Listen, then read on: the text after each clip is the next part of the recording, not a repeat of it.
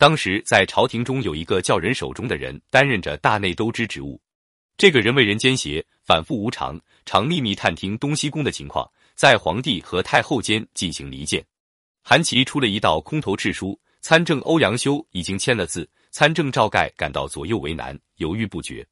欧阳修说：“只要写出来，韩琦一定有自己的办法。”韩琦坐在正室堂，用未经中书省而直接下达的文书把任守忠传来，让他站在庭中，指责他说：“你的罪过应当判死刑。”现在贬官为齐州团练副使，由齐州安置。韩琦拿出了空头敕书填写上，太史臣当天就把任守忠押走了。试想，要是换上爱耍权术的人处置这件事，任守忠会不加怀疑轻易就范吗？显然不会。正是因为任守忠也相信一贯诚实的韩琦，才不会怀疑其中有诈。这样，韩琦轻易除了杜重，而仍然不失忠厚。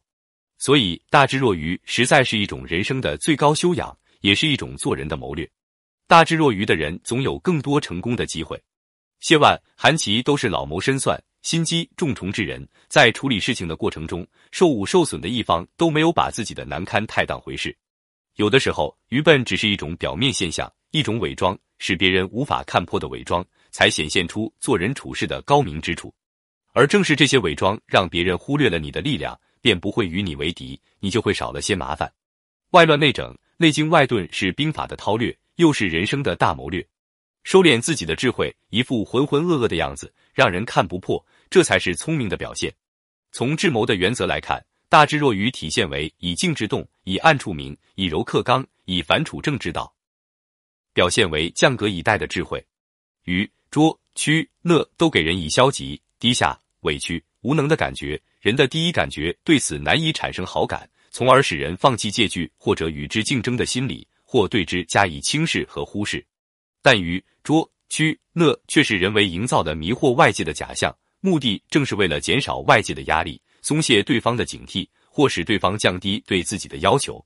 如果要克敌制胜，那么可以在不受干扰、不被戒惧的条件下，暗中积极准备，以其制胜，以有备胜无备。如果意图在于获得外界的赏识，愚钝的外表可以降低外界对自己的期待，而实际的表现却又超出常人所想，这样的智慧会令人出其不意而刮目相看。大智若愚是在平凡中表现不平凡，在消极中表现积极，在无备中表现有备，在静中观察动，在暗中分析明。